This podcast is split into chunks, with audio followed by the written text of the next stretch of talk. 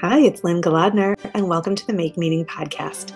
I'm a writer and entrepreneur, and through decades of writing articles for magazines and newspapers and authoring books, I've learned that we succeed through inspiration from storytelling and deep and mutually beneficial relationships. This show began in 2018 after my father was diagnosed with a terminal illness, and I wanted a way to capture his stories and record his insights. It's grown since then to share stories of how people around the world make meaning from very ordinary pursuits. Now I focus on sharing the stories of writers, authors, and those in the world of publishing to learn how and why we create stories that help us make meaning from the mundane. I'm a former journalist and marketing entrepreneur, and I've been teaching writing for more than two decades. As a writing coach, I help authors build their brands and share their words. I've had eight books published already, and I just finished my second novel, so stay tuned for news about when and where you can read it. If you'd like to write with me, check out my offerings at lynnegolodner.com. And you'll find more episodes of this podcast at makemeaning.org, as well as on every podcast platform you can think of. If you like what you hear, please give us a five star review at Apple Podcasts.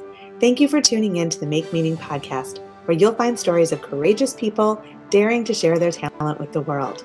Now, on to the show. Sara Bennett Wealer writes young adult novels that are contemporary and realistic with a twist, like something in the paranormal or sci fi realm.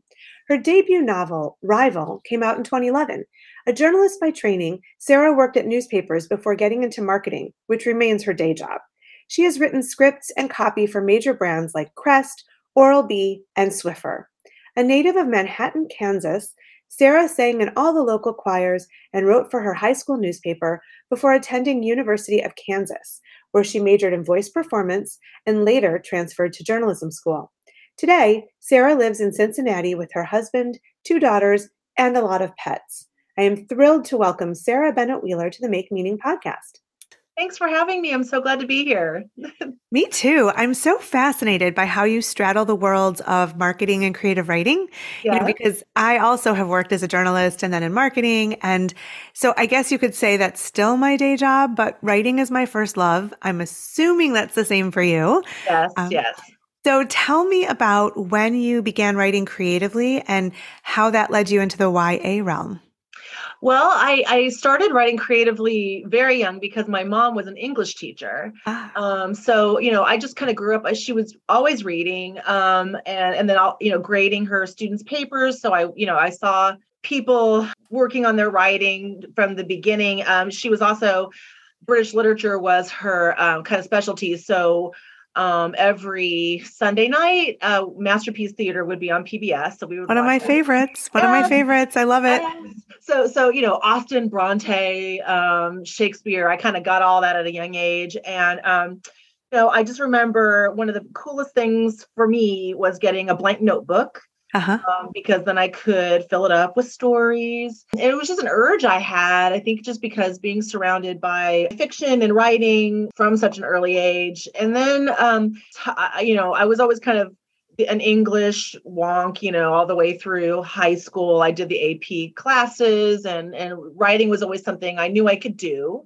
Mm-hmm. Um, so I went to journalism, which I thought that that would be a good way to use my writing um, interests and talents, but kind of quickly found that journalism is a lot more about um, gathering information and you know exposing corruption and so uh, it, it, was great training in terms of you know working on deadline and taking feedback on my writing but it wasn't really very satisfying creatively. So um, i kind of had a revelation uh, literally like one night i was sitting on my couch and i was like you know what if I do not write something that is came just from me, was not assigned from an editor, does not have to do with city council zoning, I'm gonna have a mental health emergency. Like I really just knew I was like, I have I've got to get something out of me that that's creative. So sat down, started writing a book, and it mm-hmm. ended up being young adult. Like the the voice that came out was was a teenager,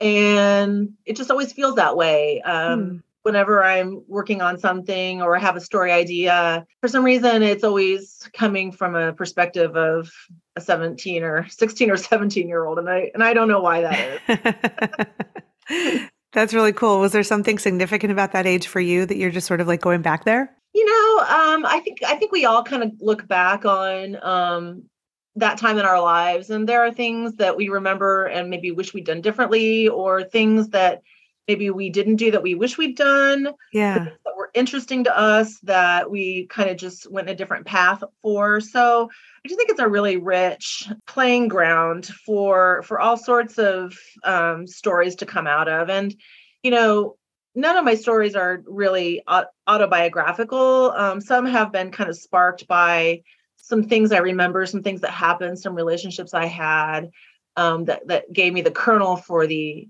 idea. Mm-hmm. But then they always branch out and kind of become their own thing, right? Yeah, yeah. Sure, sure. So, you know, it's interesting. I teach a lot of writing classes, and recently my students asked about how to make money at writing. Oh. And so one of them was like stunned that writing might not be the best path for a steady income. And, you know, I've reconciled myself to the idea that my other talents and career pursuits are necessary for funding my writing. Yeah. So I wonder how you feel about this. Yeah. So, you know, um, I, I do make a very good living as a writer. Okay. Uh-huh. I do not make a good living as an author. So uh-huh. I think there's there's a distinction to be made. You know, I do always want to encourage people um, who love to write that that there's a big demand for, for content creation mm-hmm. and um, you know sometimes it's it's not always the most creatively fulfilling but it is often a lot of fun i work with a lot of brands um, that that have cool things to talk about and cool voices and being able to write well um, is, is a talent that's always in demand. Okay. And it's uh, it's always going to be something that you can use um, for a livelihood. Now, um, you do have to reconcile it with the idea that you may may not make a living as a best-selling author. Writing uh, for publication, you know, depending on how prolific you are, what genre you're in, um, and how you know good you are at kind of hustling, and yeah. it can be done but it, it also it has is kind of capricious you know you is that book going to sell um, do you have enough books in the pipeline um, to keep you afloat. Um, you know do you have good health insurance? Do you have a, a partner that has good health insurance? Um, uh-huh. it's possible. Um, i'm not sure if i'm completely answering the question but but i do want to be encouraging to anybody who is trying to make a living as a writer that you know i do think marketing content creation um, that kind of thing is is really good to immerse yourself in to kind of um, make the ends meet while you do your creative work. Yeah yeah yeah. Um, so tell me a little bit about your publishing journey. Like how did your debut novel rival find its publisher? Yeah um you know i my publishing journey you know started with that first book that um, I sat down and wrote that went nowhere. Uh-huh, it was, of course, it was my kind of practice book. Um, then I wrote a, I wrote Rival and and another book kind of in tandem, and finally got to a point where um, I was ready to query and, and try to find an, uh, an agent. Mm-hmm.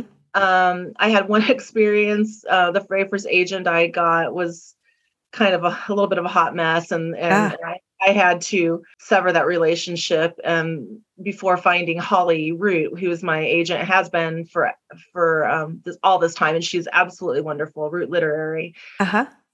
Uh, interesting story. She first went out with the the book that was not Rival, the 2nd mm-hmm. book that I'd okay. written, and we got we were told we were going to get an offer. Hmm. Um, we were all ready, um, and then they went, ended up going to uh, another one more meeting with hmm. leadership, who decided no, there was there would be no offer.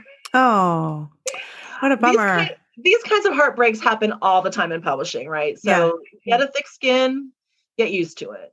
Okay. Um, Holly went back out with Rival, got got great response from Harper Teen, but they did want a revision before they made the final offer. Okay.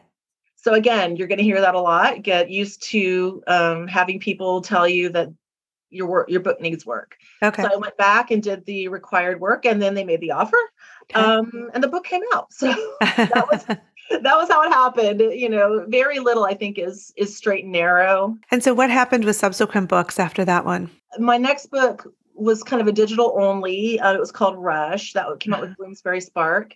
And then I, I had kind of a fallow period. I continued to write. I had a few things that I wrote that uh, Holly took out on sub and they didn't sell. And again, another lesson to learn. If you're in yeah. publishing, that will happen. Uh-huh.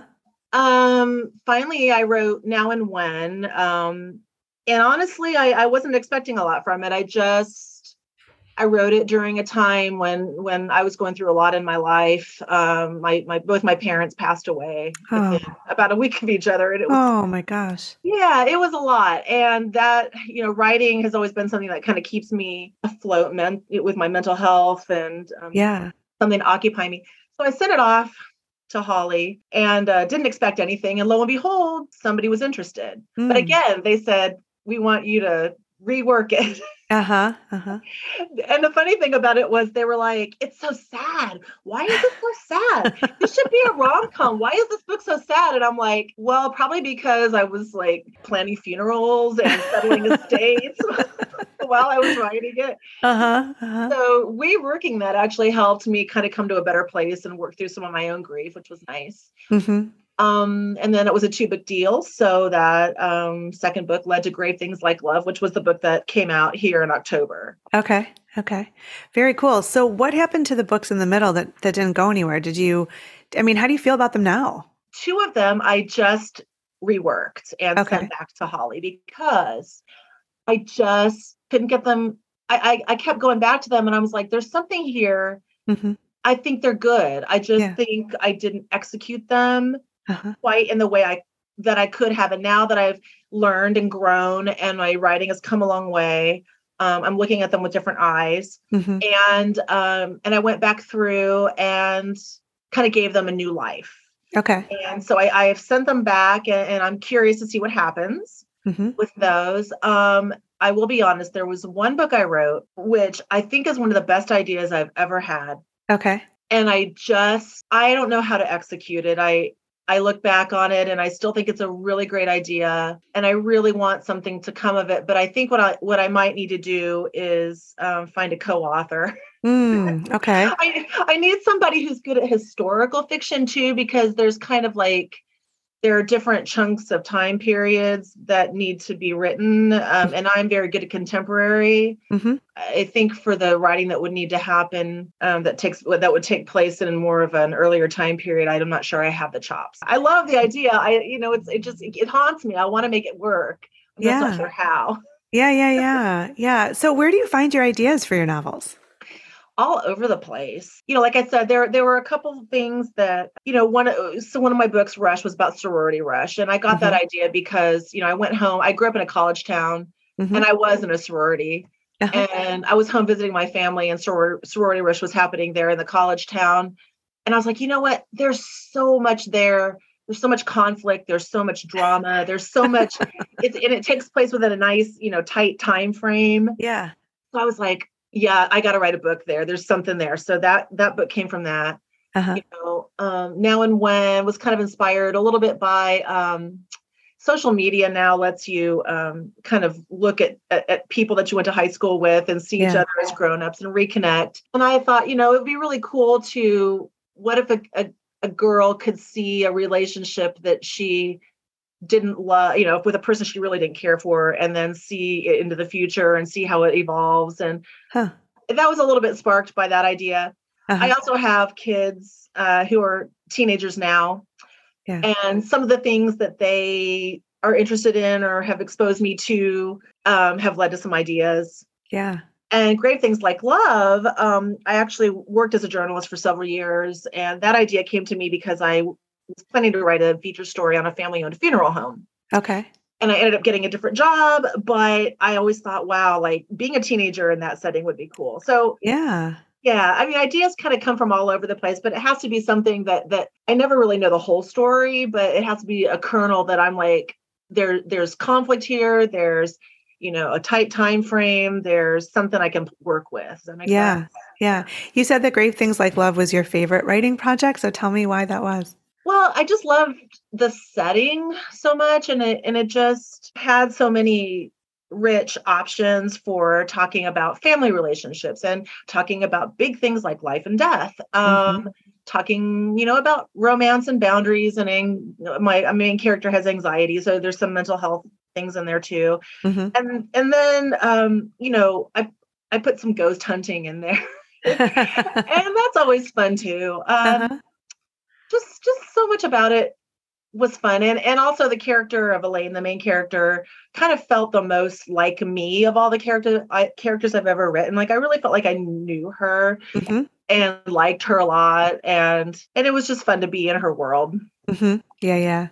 So what has been the response to your books? Tell me about you know how they've how they've come out. Do you have this like following of teens? Like what what has been the the reaction I do see authors who, you know, who have really loyal teen followings. A lot of them are, you know, fantasy authors and yeah. Um I'm not I'm not sure if I'm at that level yet. I would always love to be. Yeah. Um, I do have really lovely people um, in my life and people that I meet through my writing who will reach out and say that the book meant something to them. Nice. and not always that that's why you do it. Yeah yeah and and any any time that i can connect with somebody like that and especially if they are a teenager you know my i have a really lovely niece who is a big reader and she just sent me a, a text saying she read the book and loved it and that like Oh, warmed my heart. She's my yeah. family, but she didn't have to say that, you know. right, right. She didn't have to read it, you know. Yeah, absolutely. Yeah, yeah. So, do you? How do you? How do you promote your books? Do you do book tours? Do you speak at schools? Like, what do you do?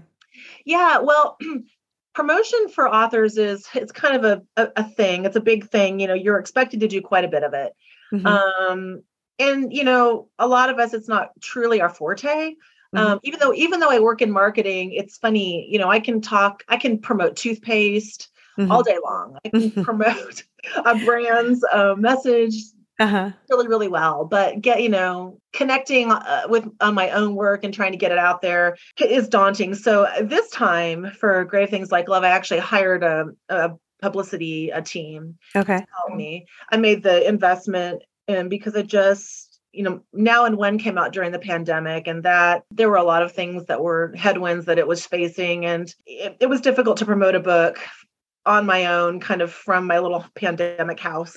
yeah. so this time, um, and I really am glad I did. Books Forward um, is the team that I work, I am working with. Okay. And they've done a really good job helping me make the connections. And what's also nice is I think I've made some great connections with people that I'll continue to connect with. Nice, nice. Yeah. And book tours, you know, and and school visits, those those will come I think a tour is is always better if your um, publisher will kind of initiate and send you on it. And and yeah. I can't say that I've been a big enough author for them to do that. So yeah, it's interesting because um, you know because I have my own marketing company because I I've had a bunch of books out by um, small presses and mm-hmm. I'm sort of like a rebel author. I, I like want to go the traditional route, but I also am tempted by self publishing because I feel like you have to do so much anyway. Like yes. maybe it could be more successful. I don't know. I have friends who they make a lot more money from the books they publish on their own than they do from the ones that a publisher puts out. Did you ever think about self-publishing or is that not was did that never occur to you? I absolutely have. Um, and you're and you are right. It's like it is what it is in uh-huh. traditional uh-huh. publishing, you know, whether or not you get that the support that you think you deserve um, or that you should have to help your book succeed is is something you have to live with, right? Yeah. And, and you're going to do what you can on your own. It, you might decide that maybe those resources are are best just all handled on your own. I will say self-publishing, you know, you you are then responsible for the copy editing and for a good hiring a good um, designer to do a great cover. Um, you know, everything, the quality control, all that product is is is your up to you as well. Yeah. But you know, some people really thrive on that. Like they want that control. And I think it takes a personality um, that maybe I don't think I have at the end of the day, but but I truly admire um, those authors that that do because I I've seen some that that really really are doing great. And a lot of those authors are pretty prolific too like they're able to you know they, they get a loyal following and they're able to continue to keep the pipeline going of, of good work um, yeah. consistently. Yeah. If you can make it work um, it's definitely a great way to go. You yeah. have to decide if you're up for it. yeah, yeah. Big investment of time and effort and resources and, you know, all that. So, yeah. what is your writing practice? Like, do you write daily? Do you have a special spot in your home or like a ritual or routine? So I, I do try to write daily. Mm-hmm. Um, I think we know you. It sounds like you know that um, the only way to write a book is to write write the book. Yeah. Yeah. Yeah. um, and, and that's where the journalism training came in handy because, um, you know, I, I'm accustomed to sitting my butt down um, I, you know, getting getting the work done. It's not always great, but you uh-huh. can't improve on something that you haven't done right right right i i i really prefer editing to writing so I, I i love you know when i've got it done when i've got a chunk and i can sit down and really fix it that's the fun part mm-hmm. But i got to do that work so what i try to do is i try to do at least 500 words a night a okay. day or a night okay um and, and often it is kind of in the evening um I often will do it up in bed. Uh-huh. Uh-huh. um, you know, I love sitting outside and working. Yeah. Um, but but I do challenge myself. And even if they're crappy words, like yeah, I try not to worry too much. Often, I think maybe you've had this experience. Uh, it'll be a grind to get those 500 words out, and I'll be like, "Oh my god, this, this was terrible." And then the next day, I'll, I'll read back through, and I'm like, that was actually pretty good. Sometimes, sometimes when I think I'm on a roll and and I'm like, oh, I'm really writing some great stuff. I'll go back and read it and I'm like, oh, that's terrible. Some days when I when I'm doing the 500 words and it was the huge grind, sometimes those are the best 500 words I write. Does that make yeah. sense? Yeah, yeah, for sure. Yeah. For sure. Yeah, it is interesting because sometimes I'll come back to some writing and I'm like, when did I do that? That's kind of cool. You know, like, because yeah. like when you're in it, you just can't see it. You have to get a little bit away from it and, and then be able to have some perspective. So that's such a treat when you discover that you wrote something great. it's like, yes. Jamie. you know, yes. So, yes. Yeah. And you do, you know, I, I really admire some authors who I, and I know some who write really well right out of the gate. You know, like yeah. they they can really churn it out and it and it's good first draft. Like you said, I had to get some distance. So sometimes yeah. it has to marinate. Like like I'll write it and it has to sit for a little while. I have to go back with fresh eyes to really be able to to evaluate how good it was. Yeah. You know? Yeah, yeah. So, um, as our conversation comes to a close, what advice might you offer to aspiring writers? Write you have to write. You can't i'm not a big i'm not a big believer in the muse and writer's block and um you know i don't mean to minimize that. I, I, do know people definitely have true creative block and that is a thing but yeah. but you really have to just do the work put it in and you'll be surprised at how it adds up. You'll be surprised at how good it can be yeah. even when you think it's not um, do the work, but then also don't be afraid to get feedback. So, um, sharing your work with others, mm-hmm. getting a critique uh, group. If you are lucky enough to get an editor, um, be thick-skinned and and take the critique you know if there's something that someone is telling you about your writing that doesn't doesn't connect give yeah. it some time and often the things that i find that strike me the most offensively like, oh my gosh, they obviously didn't get what I was trying to do there. Sometimes I go back very actually very often and that was the piece of that was the piece of feedback that was the most critical. Yeah. So really really really be objective and willing to take that critique and make it work better. Awesome. And then just keep trying. I mean honestly publishing a long game. It's a long game. trying. Yep, yep, yep. so what's on the horizon for you? What's next? Okay, so I'm I'm working on a book right now that is frying my brain. Oh, really frying my brain because I I want to I want to do like a puzzle box kind of mystery story. I, uh-huh. It's another one of those big idea pieces, like the one I I talked about yeah. where it never went anywhere. Yeah, yeah. And, and I'm in love with this idea, and I'm about about six chapters in, and really, really, really, really hoping I can figure it out because. Uh-huh that's what's next. But also Holly has the other two books that I maybe maybe those will sell in the meantime. But yeah, the, uh, it, as I wait on that, I've got I've got the mystery box, and it's like really frying my brain. so, are you a plotter or a pantser? Which do you do? A little bit of both. Okay. Um, I'll pants it until I get to a point where I feel like I need to I need to plot, and then I like to diagram. I get like um, graph paper. Yeah yeah. because I like to be able to draw arrows and connections. Like I'll just kind of start brainstorming and then I'll draw. So, um, you know, I'll get myself to a certain point and then I'll pants it a little more. And I don't know. I'm a little bit, yeah. I'm, I'm all over the place. yes. Yeah. I totally get it. Well, Sara, it's so great to talk with you.